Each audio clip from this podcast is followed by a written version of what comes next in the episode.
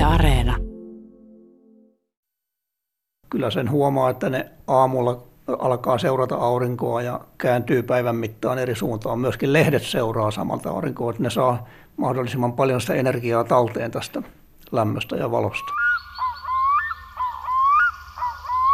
Sitä me ruvettiin seuraamaan, että tekeekö se todella sitä, että sen lehdet menee suppuun ja tietyn ajan jälkeen ne rupeaa avautumaan. Siinä näkyy selvästi, miten näiden kasvien pistepilvissä näkyy, että oksat liikkuvat yön aikana niin kuin selvästi alaspäin ja sitten taas auringon noustessa aamulla, niin ne lähti, oksat lähtevät taas nousemaan niin kuin takaisin ylöspäin siihen asentoon, missä ne oli päivässä aikaan olleet.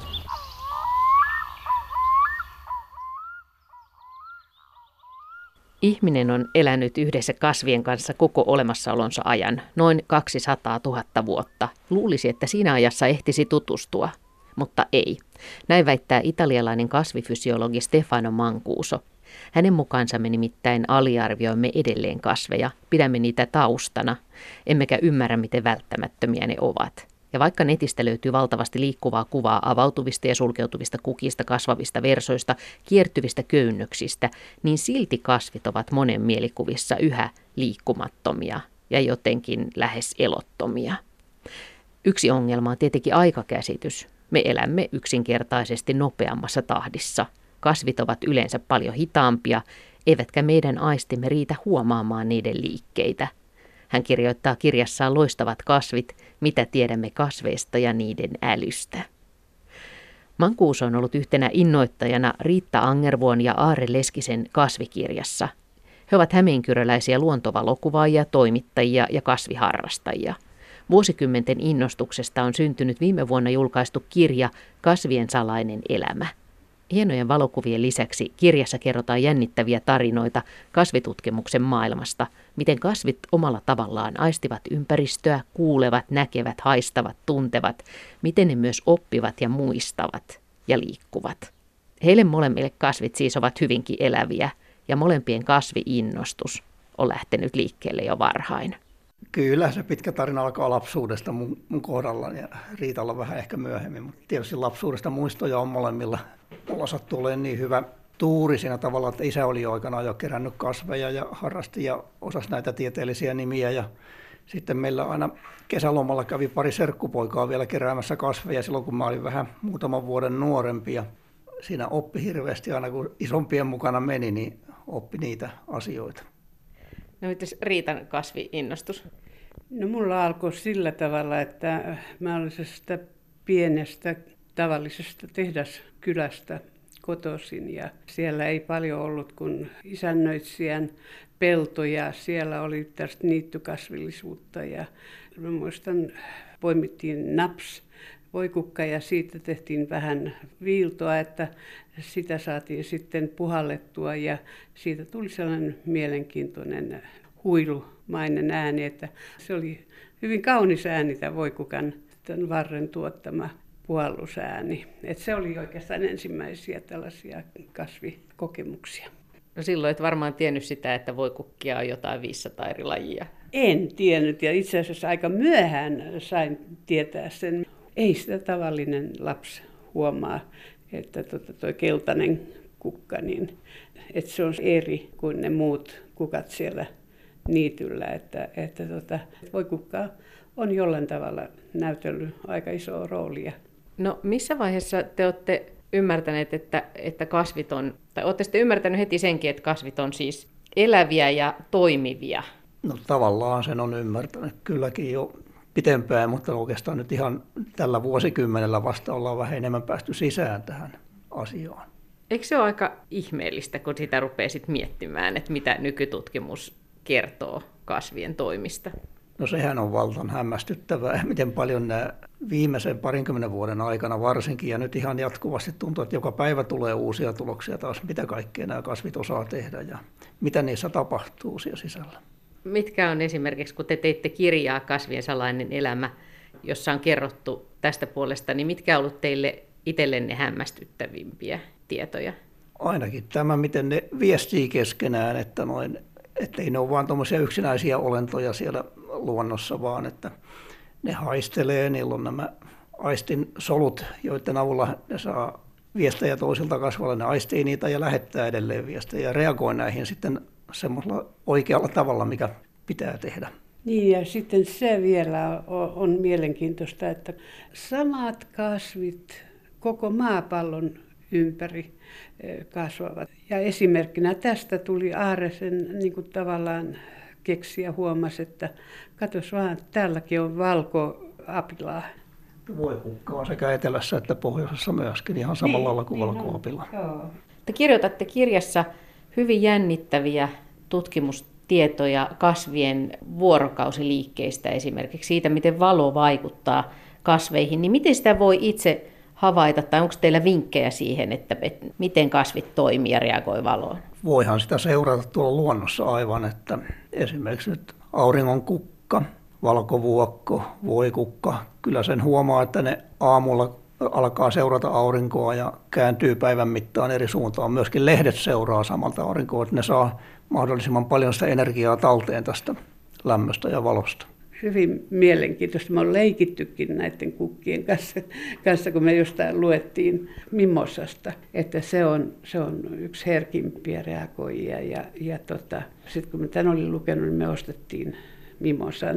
Ja, ja tota, se mimosahan on sellainen, että, että tota se, jos mä kosken siihen, niin se niin kuin säpsähtää ja menee varttansa pitkin tai jotenkin reagoi siihen, että häntä on häiritty niin sitä me ruvettiin seuraamaan, että tekeekö se todella sitä, että, että sen lehdet menee suppuun ja ne tietyn ajan jälkeen ne rupeaa avautumaan.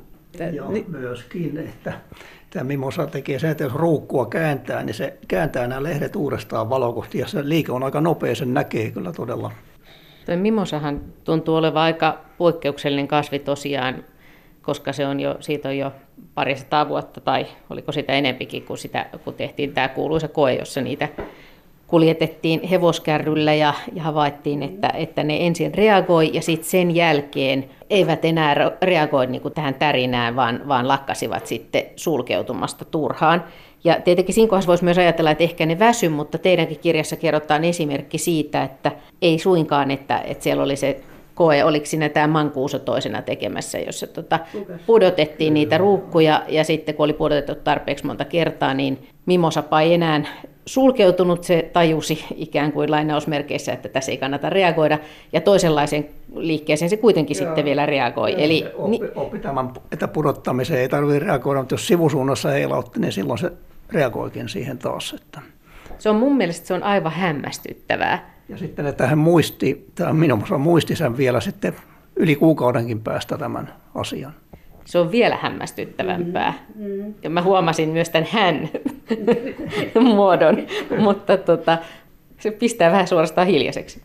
Kyllä, tosiaan tämä uusi tutkimus, mitä on osattu tehdä, kun nämäkin Mimosan kohdalla oli aika vanhoja ja niitä ei ollut kukaan toistanut. Nyt keksittiin vähän uudella tavalla toistaa näitä samantapaisia tutkimuksia ja saatiin taas uusia tuloksia vielä kirjoitatte kirjassa siitäkin, että onko mimosa esimerkiksi kasvimaailman älykkö. Tämähän, tämä onkin aika vaarallista, tai aika jännittävää, kun mennään pohtimaan sitä, että miten älykkäitä kasvit on. Mutta esimerkiksi tämä italialainen kasvifysiologi Stefano Mancusohan on kirjoittanut kirjan kasvien älystä. Eli...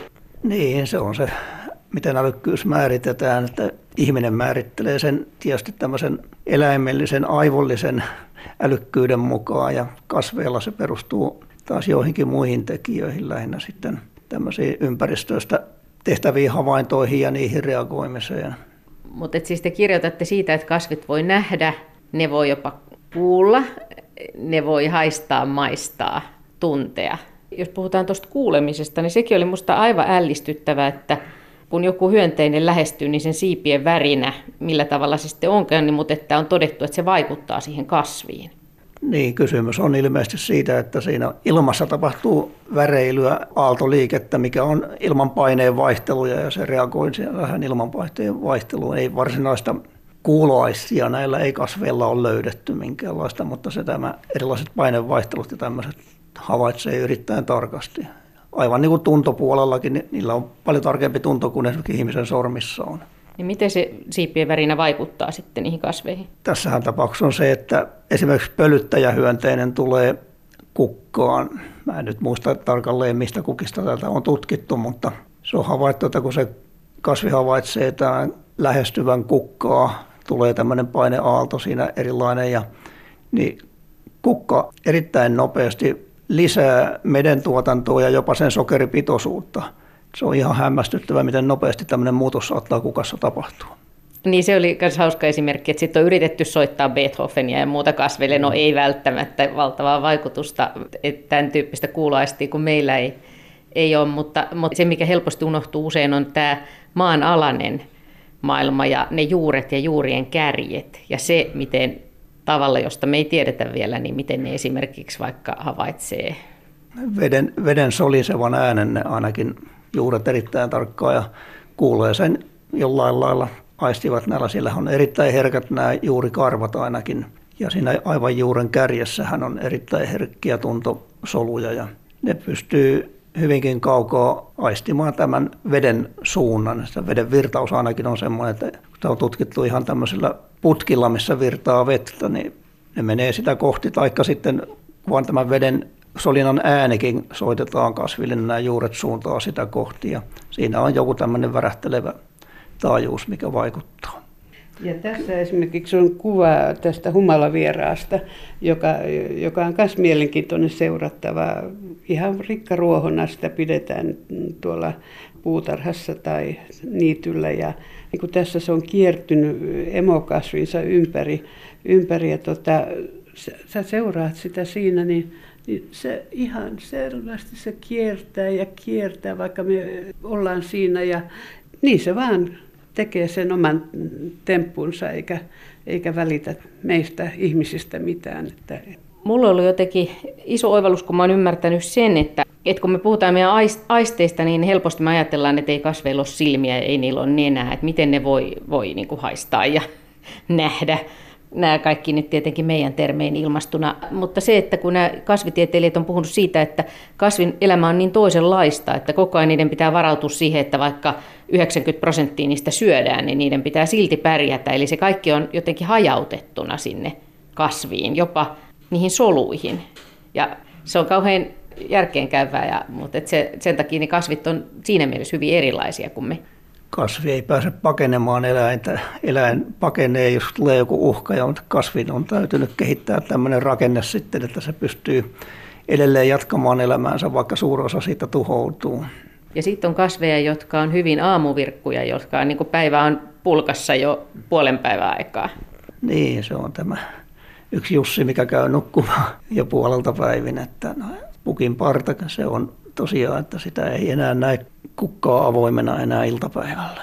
Ja sitten toisaalta niin kuin kasveissa on se sisäinen kello, että jonkinlainen rytmi toimii ihan vaikka ne olisi jossain tasaisessa valossakin, mutta sitten toisaalta taas ne voi reagoida monet valoon, jotkut jopa pilviin. Joo, koska auringon valo on se tärkeä energianlähde ja varsinkin tällä arktisemmalla alueella sitten ne kasvit kyllä sulkee kukkiansa hyvin herkästi, jos on pilvinen päivä tai sataa tai joku muu häiriö, kylmä ilma, niin ne mielellään sulkee ne, että ei energiaa mene hukkaan, koska ne mukaan rakennekin ja lehtien rakenne on usein semmoinen parabolimainen, peilimäinen, että ne pystyy ottaa siitä auringon säteistä mahdollisimman suuren energian talteen. Ja energiasta on yleensä pula tuolla maailmassa ja luonnossakin. Luuletteko, että kyse on siitä, että nykyään on niin paljon herkemmät laitteet ja tekniikka on kehittynyt niin paljon, että päästään uuden tiedon äärelle, kun pystytään havaitsemaan tämmöisiä pieniä muutoksia kasveissa, vai onko tämä enemmän ajattelun muutosta, jonka takia yhtäkkiä on ruvettu saamaan näin paljon uutta tietoa? Kyllähän se enemmän tätä tekniikan kehitystä on tietysti ja niin paljon tuloksia on tullut, että on pakko ihmisten alkaa uskoa, että näin paljon aikaisemmat tutkijat jo esitti näitä teorioita, mutta niille ei saatu silloin vielä vahvistuksia. Nykyisin näitä mittalaitteilla pystytään tosiaan näitä tuoksuja ja näitä haihtuvia yhdisteitä mittaamaan, mihin ei aikaisemmin ollut mitään mahdollisuuksia. Sitten tämä geenitekniikka on tullut kehittynyt, että pystytään solutasolla seuraamaan tätä toimintaa, mikä ei aikaisemmin ollut mahdollista. Se avaa todella tieteelle valtavasti uusia mahdollisuuksia.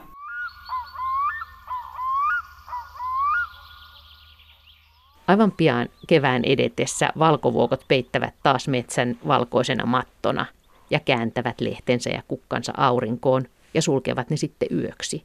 Mutta ei siinä vielä kaikki. Riitta Angervoon ja Aare Leskisen kirjassa kerrotaan, miten nuoret valkovuokot ja auringon kukat seuraavat kukkiessaan aurinkoa, niin että illalla ne ovat länteen kääntyneinä, mutta sitten taas aamulla kukka on suuntautunut itään kohti nousevaa aurinkoa, mikä on järkevää, koska tutkimusten mukaan sillä lailla sen lehdet kasvavat isommiksi, meden tuotanto nopeutuu ja kukissa käy enemmän pölyttäjiä. Eli ne myös yön aikana hämmästyttävästi kääntyvät. Kasvien vaivihkaiset öiset liikkeet eivät ole aivan uusi juttu, vaikka ne monelta ovat voineetkin jäädä huomaamatta. Nimittäin jo antiikin Kreikassa on havaittu, että monet kasvit voivat muuttaa asentoaan yöllä ja päivällä, ja Darwin, joka käytti suuren osan elämästään kasvien parissa, oli hyvin kiinnostunut niiden monenlaisista liikkeistä. Ja jo ennen häntä vuonna 1755 Linné kirjoitti tekstin otsikolla Somnus plantarum, kasvien uni. Mutta vasta nykyään nykytekniikalla tätä niin sanottua unta on mahdollista tutkia aivan uudella tavalla. Muutama vuosi sitten ilmestyi vaikuttava tutkimus siitä, miten koivutkin nukkuvat. Se oli ensimmäinen kerta, kun kokonaista puuta ja sen liikkeitä päästiin tarkastelemaan. Ja ehkä seuraavaksi päästään tutkimaan sitäkin, miten kokonainen metsä nukkuu. Tapaan tässä tutkimuksessa mukana olleen maanmittauslaitoksen tutkimuspäällikkö Eetu Puttosen Helsingissä Haagassa, pienessä puistikossa koivujen keskellä. Lähdemme liikkeelle tarinan alusta, joka oli itse asiassa vähän vahinko. Se hauska yhteen sattuma, että 2013 syksyllä kokeiltiin silloisella geodeettisella laitoksella nykyisessä paikkatietokeskuksessa kokeiltiin tällaista uutta monikanavaista laserkeilauslaitteistoa ja sen toimintaa. Ja haluttiin tehdä koeasetelma, missä tutkittiin, miten luonnolliset ja keinotekoiset kohteet, miten niiden heijastusvaste muuttuu vuorokauden kuluessa. Semmoinen pieni koeasetelma tehtiin siihen meidän instituutin viereen, ja missä oli sitten näitä keinotekoisia esineitä ja sitten muutamia luonnollisia kohteita, niin kuin puita ja pieniä pensaita. Sitten tätä aineistoa tutkittaessa huomattiin, että näiden keinotekoisten kohteiden heijastusvaste se ei muuttunut yön aikana. Sitten taas luonnollisella kohteella niin kuin niillä kaikilla näkyy tällaista selvää niin kuin heijastuksen voimistumista, varsinkin siinä keskiyön ja aamuyön tunteina. Sitten tätä ilmiötä kun tarkemmin tutkimaan, niin sitten huomattiin, että pistepilvi, mitä laserkeilain kerää, niin siinä näkyy selvästi, miten näiden kasvien pistepilvissä näkyy, että oksat liikkuvat yön aikana niin kuin selvästi alaspäin. Ja sitten taas auringon noustessa aamulla, niin ne lähti, oksat lähtivät taas nousemaan niin kuin takaisin ylöspäin siihen asentoon, missä ne oli päivässä aikaan olleet. Siis tämä ei ollut teidän varsinainen tutkimusaihe tai se, mitä te yrititte selvittää? Ei, se ensisijainen kohde oli lähinnä niin luokitella näitä erilaisia luonnollisia keinotekoisia kohteita ja sitten tehdä jotain eroa siitä, että miten nämä eri kohteet, miten niiden signaalivaste muuttuu. No olitte sitten sit yllättyneitä, kun tuli tämmöinen tulos? Juu, meille, me tämä, jos meidän mittauksissa on tekninen tausta, niin meille tämä oli sillä tavalla yllättävä tämä ilmiö, että näkyy oikein selvää liikettä kasveissa, mutta taas kasvitieteen puolella tämä ilmiö on tunnettu hyvin pitkään. Että siitä jo Darwin on tehnyt aikoinaan tutkimuksia tai havainnut tämän liikkeen ja toisaalta koettanut sitten liittää sitä liikettä esimerkiksi ympäristön lämpötilan muutoksiin.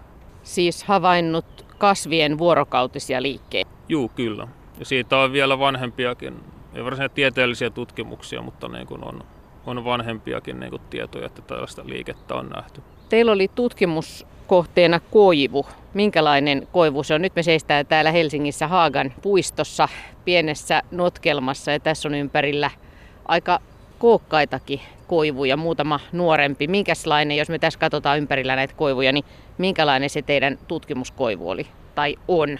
On vieläkin. Se on silloin 2013 kun mitattiin, niin se oli silloin vähän vajaa 10 metriä korkea, eli aika nuori koivu, mutta sitten vuotta myöhemmin olen 2014 tekemässä tutkijavierailua Viinen teknillisessä yliopistossa ja siellä sitten pääsin heidän kauttaan yhteyteen tällaisen itävaltalaisen laserkeilain valmistajan kanssa. Ja sitten heidän koealueellaan sattuu olemaan tällaisia suurempia koivuja. Ja he suostuvat sitten tekemään tällaisen uuden vastaavan aikasarjamittauksen siellä heidän koealueellaan ja siellä sitten havaittiin ihan vastaavaa liikettä näissä koivujen oksissa. Ja tuossa näiden paikkojen välillä niin kun oli noin 1500 kilometriä eroa.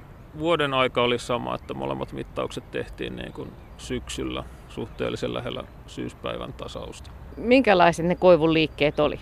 Havaittiin enimmillä, että koivun oksa niin se nuokahtaa. Tietysti riippuu puun koosta, mutta enimmillään se nuokahtaminen, mitä me mitattiin, niin se oli noin 10-15 senttiä niin kuin ylös alas suunnassa. Tietysti voi miettiä, että kun oksa lähtee vähän kun se lähtee rungosta, niin sen asento, miten se eroaa rungosta, se eroaa eri kohdissa puuta, mutta tämmöinen niin kuin vaakasuoraan kasvava alaoksa, niin sen kärjet voi hyvinkin niin kuin liikkua lähemmäs sen 15 senttiä suurella puulla. Niin, tässä kun me katsotaan näitä puita meidän ympärillä, niin tuolla ylhäällä ne oksat lähtee enemmän yläsuuntaan ja sitten täällä alempana ehkä sitten enemmän vaakasuoraan. Joo, se on juurikin näin. Että, ja sitten se oksien, oksien niin kuin tämä elastisuus, se riippuu siitä, kuinka paksu ja vanha se oksa on ja missä kulmassa se sitten niin kuin eroaa tästä muusta rungosta. Että se totta kai vaikuttaa siihen liikkeen laajuuteen. Ja liikkeen ajankohta oli sellainen, että niin kuin saadaan näitä parhaita pistepilviä silloin, kun illalla, kun tuuli on yleensä tyyntynyt ja ilma on tyyni. Se niin näki selvästi, miten tämä oksien painuminen, niin se tapahtui niin kuin yön aikana. Ja sitten ne saavutti, niin kuin tämä, suurimmillaan tämä liike oli niin kuin vähän ennen auringon nousua. Sitten taas kun aurinko lähti nousemaan, niin sitten ne oksat alkoi myös nousemaan niin kuin takaisin siihen päivän asentoonsa niin, että noin pari tuntia, tunti kaksi auringon nousun jälkeen oli taas takaisin siinä lähtöpisteessä mistä me oltiin niin kuin illalla tämä mittaus käynnistetty. Kun näitäkin puita tässä katsoo ympäri, se tuntuu jotenkin hämmästyttävältä, että näissä oksissa oletettavasti tapahtuu tämmöistä liikettä. Juu, ja se liikkeen systemaattisuus, että se todella tapahtuu niin kuin monen tunnin kuluessa. Että tietysti tuuli ja kaikki ilmavirtaukset niin kuin oksistossa, ne voi tehdä ihan va- täysin vastaavia liikkeitä, mutta ne on niin hyvin lyhyitä, mutta tämä on todella sellaista systemaattista liikettä, mikä näkyy niin kuin monen tunnin aikana. Ja se on todettu nyt, se on todettu niin kuin just koivuissa monessa eri puussa, mutta sitten myös muilla puulajeilla, esimerkiksi vaahteroilla tai havupuutkin, niin ne näyttää vasta paljon pienempää liikettä, koska niillä on neulaset eikä niin kuin laajoja lehtiä, mutta, mutta niin kuin myös niissä voidaan nähdä tällaista pientä liikettä vastaavissa mittauksissa. Tästä käytettiin sitten myöskin nimitystä Puutkin nukkuvat. Mistä se tuli se ajatus? Joo, tuossa Itävallan aikana, niiden mittausten aikana tutkimusryhmässä oli myös tämmöinen unkarilainen kasvitieteilijä ja hän sitten niin kuin keksi kutsua niin kuin tätä tällaista lepoliikettä tai oletettavaa, oletettavaa lepoliikettä nukkumiseksi. Että itselläni on niin kuin fyysikon, fyysikon tausta, niin en, en ole kasvitieteilijä eikä ja mitä olen lukenut kirjallisuudesta, niin kasvit, niin niillä ei varsinaista niin kuin nukkumista ole. Että se on enemmän, enemmän niin kuin eläinkunnan, eläinkunnan asioita, mutta hän tosiaan sitten keksi niin kuin nimetä tätä liikettä, että tämä voisi olla tämä nukkumisliike. Ja sitten tämä julkaisu, mikä me tehtiin näistä täällä Suomessa mitatuista ja Itävallassa mitatuista aineistoista, niin sitten kun se annettiin liikkeelle, verrattiin sitä niin kuin nukkumisrytmiin, niin sitten se myös sai ihan hyvää laajaa julkisuutta sitä kautta se on niin helposti rinnastettavissa tällaiseen kuin jokapäiväiseen ilmiöön. Miten tästä eteenpäin? Jatkuuko puiden nukkumistutkimus? Joo, se menee koko ajan eteenpäin. Että meillä on nyt ollut viimeiset pari vuotta rakenteella tällainen uudenlainen mittauslaitteisto, että siinä ei käytetä tällaista monikanavaista laserkeilainta, vaan käytetään tällaista yhdellä aallon pituudella toimivaa laitteistoa, mutta se on sitten paljon tarkempi. Se pystyy keräämään paljon tarkempaa pistepilveä. Nyt on tarkoitus asentaa tätä laitteisto Helsingin yliopiston metsäasemalle Hyytiölään tekemään niin tällaista jatkuvaa mittausta. Se laitteisto nyt ollaan ihan tässä muutaman viime viikon aikana saatu sellaiseen kuntoon, että se nyt pystyy tekemään näitä jatkuvia mittauksia. Nyt tarkoitus olisi jatkaa sitten tätä projektia niin kuin ainakin vuoden loppuun ja nähdä, nähdä niin kuin miten eri vuoroka- vuorokauden rytmit näkyy siellä metsässä ja toisaalta miten sitten vuoden aikojen vaihtelu näkyy esimerkiksi kun lehdet alkaa puhkeamaan kohta puoleen, miten se tullaan havaitsemaan puista ja sitten taas vastaavasti syyskaudella kun alkaa lehdet tippumaan, niin sitten voidaan havainnoida sitä. Ja toisaalta nähdään sitten vaikka mikä se metsän kokonaiskasvu on nyt tämän kasvukauden aikana.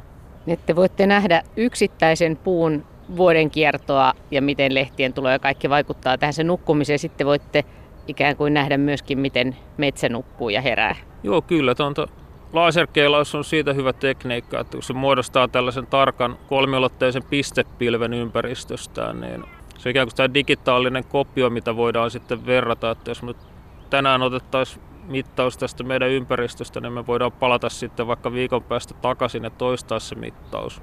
Ja sitten verrata suoraan, että miten niin kuin näiden oksien asennot tässä on muuttuneet, tai onko niille tullut lisää pituutta, tai onko lehdet lähteneet jo kasvamaan. Eikö tämä aika jännää olla tämmöisen ihan uuden tiedon äärellä, jota ehkä Darwinkin on jo pohdiskellut, mutta nyt on sitten tämmöiset laitteet olemassa, joilla näitä, tätä voidaan niin kunnolla tutkia. Joo, tämä on todella kiehtova aihe, että se on mahdollista ja sitten myös, että koska ne voidaan sitoa, ne pistepilvet, ne voidaan sitoa niin kuin karttakoordinaatteihin hyvin, niin se on mahdollista tehdä vaikka, että jos me mitataan yhtä puuta tässä ja nyt, niin me voidaan sitten sanoa, että onko toinen samanlainen puu. On nyt vaikka 30 vuotta vanha koivu, niin jos me mitataan toinen samanlainen puu 50 kilometrin päässä, joka kasvaa vähän eri paikassa, niin tekeekö se samanlaista liikettä ja jos se ei tee samanlaista liikettä, niin sitten voidaan lähteä tutkimaan niitä syitä, että kertooko se mahdollisesti jotain sen puun kasvupaikasta tai sisäisestä terveydentilasta. Miten Eetu Puttonen, kun sä oot tämmöisessä helsinkiläisessä pienessä metsikössä koivujen keskellä, niin katsot sä näitä nyt eri silmin, kun sä tiedät, että, että, että meidän huomaamatta nämä tässä liikkuu? Kyllä, tässä on viimeisen mitä nyt on reilut kymmenen vuotta ehtinyt näitä erilaisia laserkeilaustutkimuksia tehdä ja muutenkin tutkia, niin kuin miten valo heijastuu kasvillisuudesta, niin kyllä se aina ihan eri tavalla katsoo sitten näitä, että miten, miten vaikka kevät lähtee etenemään. Kyllä se antaa ihan uudenlaisen näkökulman niin kuin tähän lähelläkin olevaan luontoon.